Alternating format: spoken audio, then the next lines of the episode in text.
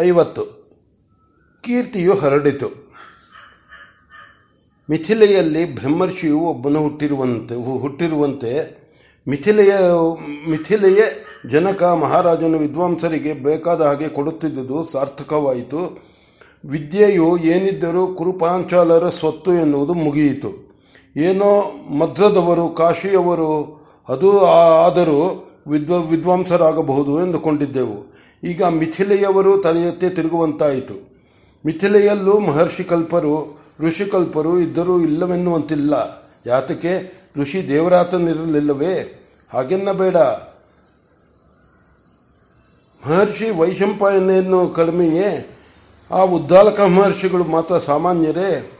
ಆಗಲಯ್ಯ, ಬ್ರಹ್ಮರ್ಷಿ ಹುಟ್ಟಬೇಕಾದರೆ ಸುಮ್ಮನಾಯಿತೇನಯ್ಯ?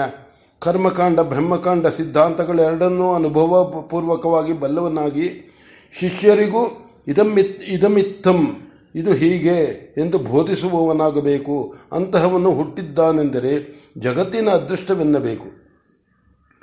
ಯಾರು ನೀನು ಹೇಳುವುದು ಯಾಜ್ಞವಲ್ಕ್ಯನನ್ನು, ಹೌದೋ ಅಲ್ಲವೋ? ನಾನು ಬಲ್ಲೆ, ಕೇಳು. ವರ್ಷಾಂತರಗಳ ಹಿಂದೆಯೇ ಅವನನ್ನು ವೈಶಂಪಾಯನರು ತಮ್ಮ ಆಶ್ರಮದಿಂದ ಓಡಿಸಿಬಿಟ್ಟಿದ್ದರು. ಅಂತಹವರು ಈಗ ಬ್ರಹ್ಮರ್ಷಿಯಾದನೆಂದರೆ ಏನು ಹೇಳಲಿ? ಸುಮ್ಮನಿರಪ್ಪ. ಹಾಗೆಲ್ಲವಯ್ಯ, ಅವನಿಗೆ ಅಭ್ಯೂಹನ ಮಂತ್ರ ಸಿದ್ಧಿಯಾಗಿತ್ತಂತೆ. ಆಮೇಲೆ ವೈಶಂಪಾಯನರ ಪ್ರಸಂಗ, ಏನೇ ಹೇಳು, ನಾನೇನೋ ನೋಡದೆ ಯಾವುದೂ ನಂಬುವುದಿಲ್ಲ. ನೀನು ಹೇಳಿದದ್ದಕ್ಕಿಂತ ಹೆಚ್ಚಾಗಿ ನಾ ಬಲ್ಲೆ. ಆದರೂ ನಾನು ನಿಮಗಿಂತ ಹೆಚ್ಚಾಗಿ ಪ್ರತ್ಯಕ್ಷವನ್ನು ಹಿಡಿದಿದ್ದೆವು ಹಿಡಿದೆವು. ನಡಿ, ಹೋಗಿ ನೋಡಿಕೊಂಡು ಬರೋಣ. ಸ್ವಾಮಿ, ನಿಮ್ಮಿಂದ ಆಗುವುದಿಲ್ಲ. ನಾವು ಸನ್ಯಾಸಿಗಳಲ್ಲ. ಇದ್ದರೆ ಈ ಊರು, ಎದ್ದರೆ ಮುಂದಿನೂರು ಎನ್ನುವುದಕ್ಕೆ. ನಮಗೆ ಹೆಂಡತಿ ಮಕ್ಕಳಿದ್ದಾರೆ. ನಾವು ಎಲ್ಲಾದರೂ ಹೋಗಬೇಕಾದರೆ ನಿನ್ನನ್ನು ಅತುರ್ಜಕ್ಕೆ ಕರೆದೇ ಕರೆಯುತ್ತಾರೆ. ಕರ್ಮ, ಧರ್ಮ, ಸಂಯೋಗವಿದ್ದರೆ ನಾನು ಬರುತ್ತೇನೆ. ಇಬ್ಬರು ಹೋಗಿ ನೋಡಿಕೊಂಡು ಬರೋಣ. ಅದು ಆದರೆ ಆಗಬಹುದು ಆ ಯಾಜ್ಞವಲ್ಕಿನ ವಿಚಾರದಲ್ಲಿ ಒಂದು ಮಾತು ನಿಜ. ಅವನು ಅಸಂಗ್ರಹಿ. ಯಾರಿಂದಲೂ ಒಂದು ಕುರುಡು ಕವಡೆಯನ್ನು ತೆಗೆದುಕೊಳ್ಳುವುದಿಲ್ಲವಂತೆ. ಆಯಿತು, ಅವನನ್ನು ಯಾರೋ ಅಧ್ವರ್ಯವಕ್ಕೆ ಕರೆಯುವುದಿಲ್ಲವೇನೋ? ಕರೆಯದೇನೋ? ಆದರೆ ಅವನು ಹೋಗುವುದೆಲ್ಲ, ಹೋಗುವುದಿಲ್ಲವಂತೆ. ಎಂದು ಮುಂತಾಗಿ ಬ್ರಾಹ್ಮಣರ ಸಂಸತ್ತು ಸೇರಿದ ಕಡೆಗಳಲ್ಲೆಲ್ಲ ಯಾಜ್ಞವಲ್ಕ್ಯನ ವೃತ್ತಾಂತವು ತಪ್ಪದೇ ಬರುವುದು. ನೂರು ಜನರಲ್ಲಿ ಒಬ್ಬಿಬ್ಬರು ಆತನ ಯೋಗ್ಯತೆಯ ವಿಚಾರವಾಗಿ ಸಂದೇಹ ಪಡುವರು ಅದೇನೋ, ಏನೋ, ಎಂತೋ. ಉದ್ದಾಲಕರ ಬಲಿ ಬಳಿ ಯಾಜ್ಞವಲ್ಕ್ಯನಿದ್ದು ಬ್ರಹ್ಮೋಪಾಸನ ಮಾಡಿದುದನ್ನು ಯಾರು ಹೇಳರು? ಯಾರೂ ಹೇಳರು. ಅಂತೂ ವೈಶಂಪಾಯನರ ಬಳಿ ಆತನಿದ್ದು ಬಂದದ್ದು. ಮತ್ತೆ ಹೇಗೋ ಹೇಗೋ ಆತನು ಬ್ರಹ್ಮರ್ಷಿಯಾದುದು ಮಾತ್ರ ಎಲ್ಲರ ಬಾಯಲ್ಲೋ ಬರುವುದು. ಇತ್ತ ಯಾಜ್ಞವಲ್ಕ್ಯನು ಪ್ರಾತಃ ಕರ್ಮಗಳನ್ನೆಲ್ಲ ಮುಗಿದ ಮೇಲೆ ತನ್ನ ಸೂರ್ಯೋಪಾಸನವನ್ನು ಮುಗಿಸಿಕೊಂಡು ಗುಡಿಸಿಲಿನಲ್ಲಿ ಕುಳಿತುಕೊಂಡು ಬರೆಯುತ್ತಿರುವನು.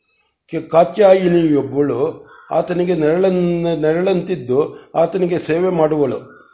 ಭೂರ್ಜ ಪತ್ರಗಳನ್ನು ತಂದು ಅವುಗಳನ್ನು ಸರಿಯಾಗಿ ಕತ್ತರಿಸಿ ತೊಳೆ ಹೊಡೆದು ನೆನೆಸಿ ಇಡುವುದು ಆಕೆಯ ದಿನಗಳಲ್ಲಿ ಒಂದು.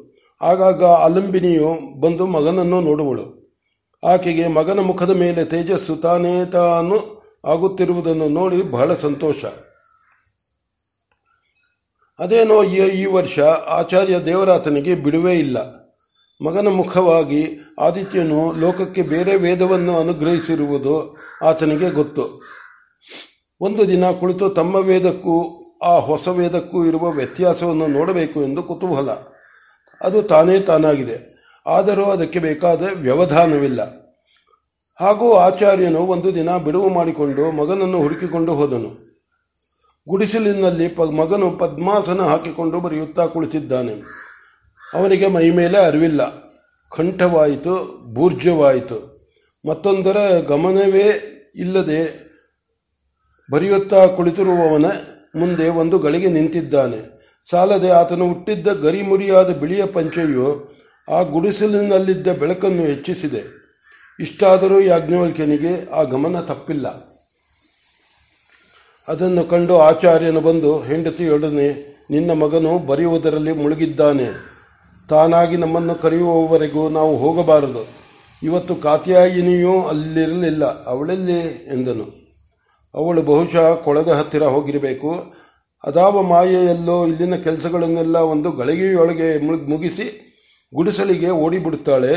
ನಾನು ಅದನ್ನು ಕಂಡು ಸಂತೋಷ ಪಡುತ್ತೇನೆ ನನಗೇನು ಅಡ್ಡಿ ಬರುವುದೇ ಅಡ್ಡಿ ಬರುವುದಕ್ಕೆ ಮನಸ್ಸೇ ಇಲ್ಲ. ಬೇಡ ಬೇಡ. ಅಡ್ಡಿ ಆಗಬೇಡ ಅಲ್ಲದೆ ಈಗಿನಿಂದಲೂ ಗಂಡನ ಸೇವೆ. ಅವಳು ಮಾಡುವುದು ತಾನೇ ನಮಗೂ ಬೇಕಾದ್ದು ಅದಿರಲಿ.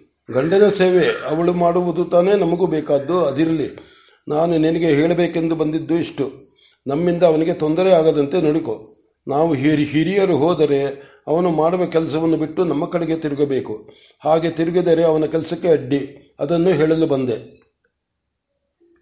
ಮೊನ್ನೆ ಹೋಗಿದ್ದೆ. ಇನ್ನು ಕೊಂಚ ಉಳಿದಿದೆಯಮ್ಮ, ಅದು ಆಗುತ್ತಲೋ ಅವರಿಗೆ ತೋರಿಸಬೇಕು ಎಂದು ಅವರು ಒಪ್ಪಿದ ಮೇಲೆ ಬೇರೆ ಮಾತು ಎಂದ. ಬೇರೆ ಮಾತು ಎಂದರೇನು ಎಂದೆ. ತಂದೆಯವರ ಅಪ್ಪಣೆಯಾದರೆ ಗುರುಗಳಿಗೆ ಒಮ್ಮೆ ತೋರಿಸಬೇಕು. ಆದರೆ ಅವರು, ಏನು ನಿಮ್ಮ ವೇದವಿಲ್ಲದಿದ್ದರೆ ನನಗೆ ಗತಿ ಇಲ್ಲವೋ ನೋಡಿ, ಹೊಸ ವೇದವನ್ನೇ ತಂದಿದ್ದೇನೆ ಎಂದು ಜಂಬ ಮಾಡಲು ಬಂದಿದ್ದೀಯೋ? ಎಂದರೆ, ಎಂದು ದಿಗಿಲು. ಆದ್ದರಿಂದ ತಂದೆಯವರು ಹೇಳಿದಾಗ ಕೇಳುವುದು, ಆ ವಿಚಾರದಲ್ಲಿ ಎಂದುಕೊಂಡಿದ್ದೇನೆ ಎಂದ. ಅವನು ಹೇಳುವುದು ಸಾಧುವಾಗಿದೆ. ಆದರೆ ವೈಶಂಪಾಯನರು ಅವನ ವಿಚಾರದಲ್ಲಿ ಹಾಗಿಲ್ಲ. ಜೊತೆಗೆ ಇವನಿಗೆ ಹೊಸ ವೇದವು ಬಂದಿರುವುದು ಅವರಿಗೂ ಗೊತ್ತಿದೆ. ಇವನಿಗೆ ಹೊಸ ಹೊಸ ವೇದವನ್ನು ಅನುಗ್ರಹಿಸಿದ ಆದಿತ್ಯ ದೇವನೇ ಅವರಿಗೂ ದರ್ಶನವಿತ್ತು. ಆಚಾರ್ಯ, ನಿನ್ನ ದಯೆಯಿಂದ ಜಗತ್ಕಾರ್ಯವು ಇಂದು ನೆರವೇರಿತು. ನಿನ್ನ ಶಿಷ್ಯನಿಗೆ ಇಂದು ವೇದವನ್ನು ದೇವತೆಗಳ ದೇವತೆಗಳು ನನ್ನ ಮೂಲಕ ಕೊಟ್ಟಿದ್ದಾರೆ. ಈಗ ಆತನು ಅದನ್ನು ಬರೆದಿಡುತ್ತಿದ್ದಾನೆ. ಅದಾದ ಮೇಲೆ ನಿನ್ನ ಬಳಿಗೆ ಕಳುಹಿಸುತ್ತೇನೆ ನೀನು ನೋಡಿ ಒಪ್ಪಿದರೆ ಆಮೇಲೆ ಉಳಿದ ಮಾತು ಎಂದು ಹೇಳಿದನಂತೆ. ಇವತ್ತು ಸಮಯವಾದರೆ ನಾನೇ ಆ ಮಾತು ಹೇಳುತ್ತಿದ್ದೆ. ನೀನು ಅವಕಾಶವಾದಾಗ ಅವನಿಗೆ ಈ ಮಾತು ಹೇಳು. ಏನಾದರೂ ಆಗಲಿ ಎಲ್ಲರೂ ಎಲ್ಲರೂ ಅದೇನೋ ಅಂತ ಅದೆಂತೋ ಯಾಜ್ಞವಲ್ಕ್ಯನನ್ನು ಬ್ರಹ್ಮರ್ಷಿ ಎನ್ನುತ್ತಿದ್ದಾರೆ. ಅವರ ಮಾತು ನಿಜವಾಗಲಿ ಎಂದು ನಾನು ಹಗಲು ಇರುಳು ಹರಕೆ ಹೊರುತ್ತಿದ್ದೇನೆ ಹೊರುತ್ತಿದ್ದೇನೆ. ಆಯಿತು. ಅದೆಲ್ಲ ಇರಲಿ. ಕಾತ್ಯಾಯಿನಿಯು ಹೋದರೆ ಹೆಂಗಸು ಬಂದಳು ಎಂದು ಏನೂ ಹಾರಾಟವಿಲ್ಲವಷ್ಟೇ. ಕಾತ್ಯಾಯಿನಿಯು ಹೋದರೆ ಹೆಂಗಸು ಬಂದಳು ಎಂದು ಏನೂ ಹಾರಾಟವಿಲ್ಲವಷ್ಟೇ. ದೈವ ಅಷ್ಟಕ್ಕೆ ಬಿಟ್ಟಿಲ್ಲ ಎನ್ನಬೇಕು. ಹೋದ ವರ್ಷ ಗಂಡನು ಆದಿತ್ಯ ವ್ರತದಲ್ಲಿದ್ದಾಗ ಅವಳು ನಿಯಮದಲ್ಲಿದ್ದಳಲ್ಲ. ಆಗಿನಿಂದ ಅವನಿಗೆ ಅವಳ ಮೇಲೆ ಮಮತೆ ಬೇಕಾದಷ್ಟಿದೆ. ಆದರೂ ನೀವೇನು ಅಂದುಕೊಳ್ಳಬೇಡಿ ಅವನು ಹತ್ತು ಜನರಂತೆ ಸಂಸಾರವನ್ನು ಆಸ್ಥೆಯಿಂದ ಜರುಗಿಸುವವನಲ್ಲ ಎಂದು ನನ್ನ ಭಾವನೆ. ಏನೋ ಎಂತೋ, ಸಂತೆ ಹೊತ್ತಿಗೆ ಮೂರು ಮಳ ನೇದರಾಯಿತು ಅನ್ನುವ ಜಾತಿ. ಅವನಿಗೆ ಈಗಿನಿಂದಲೂ ನನ್ನ ಮನೆ, ನನ್ನ ಬಾಗಿಲು ಎಂಬ ಆಸ್ಥೆಯೇ ಇಲ್ಲ. ನೋಡು, ನಮಗೆ ಬೇರೆ ಮಕ್ಕಳಿಲ್ಲ. ಮನೆಯಲ್ಲಿ ಎಲ್ಲ ಸಮೃದ್ಧವಾಗಿದೆ.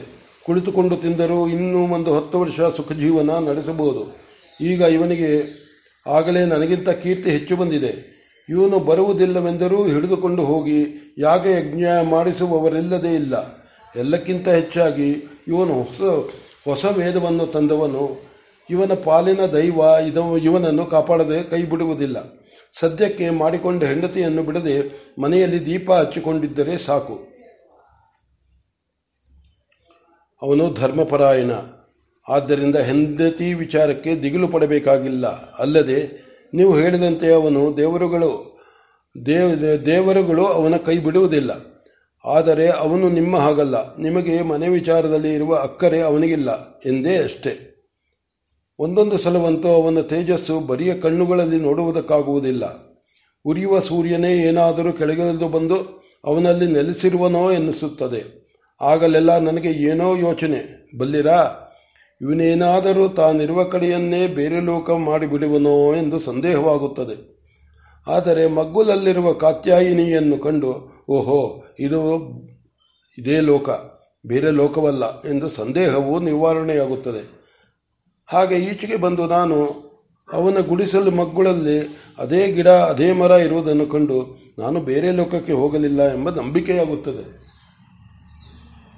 ಆಚಾರ್ಯನು ಈ ವಿವರವನ್ನು ಕೇಳಿ ನಕ್ಕು ಭಲೆ ಆಲಿಂಬಿನಿ ನೀನು ಪುರಾಣ ಹೇಳಿದರೆ ಬಹು ಚೆನ್ನಾಗಿ ಹೇಳುತ್ತೀಯೆ. ಅದಿರಲಿ, ಸಮಯ ನೋಡಿ ವೈಶಂಪಯ ವೈಶಂಪಾಯನರ ವೃತ್ತಾಂತವನ್ನು ಅವನಿಗೆ ಹೇಳು.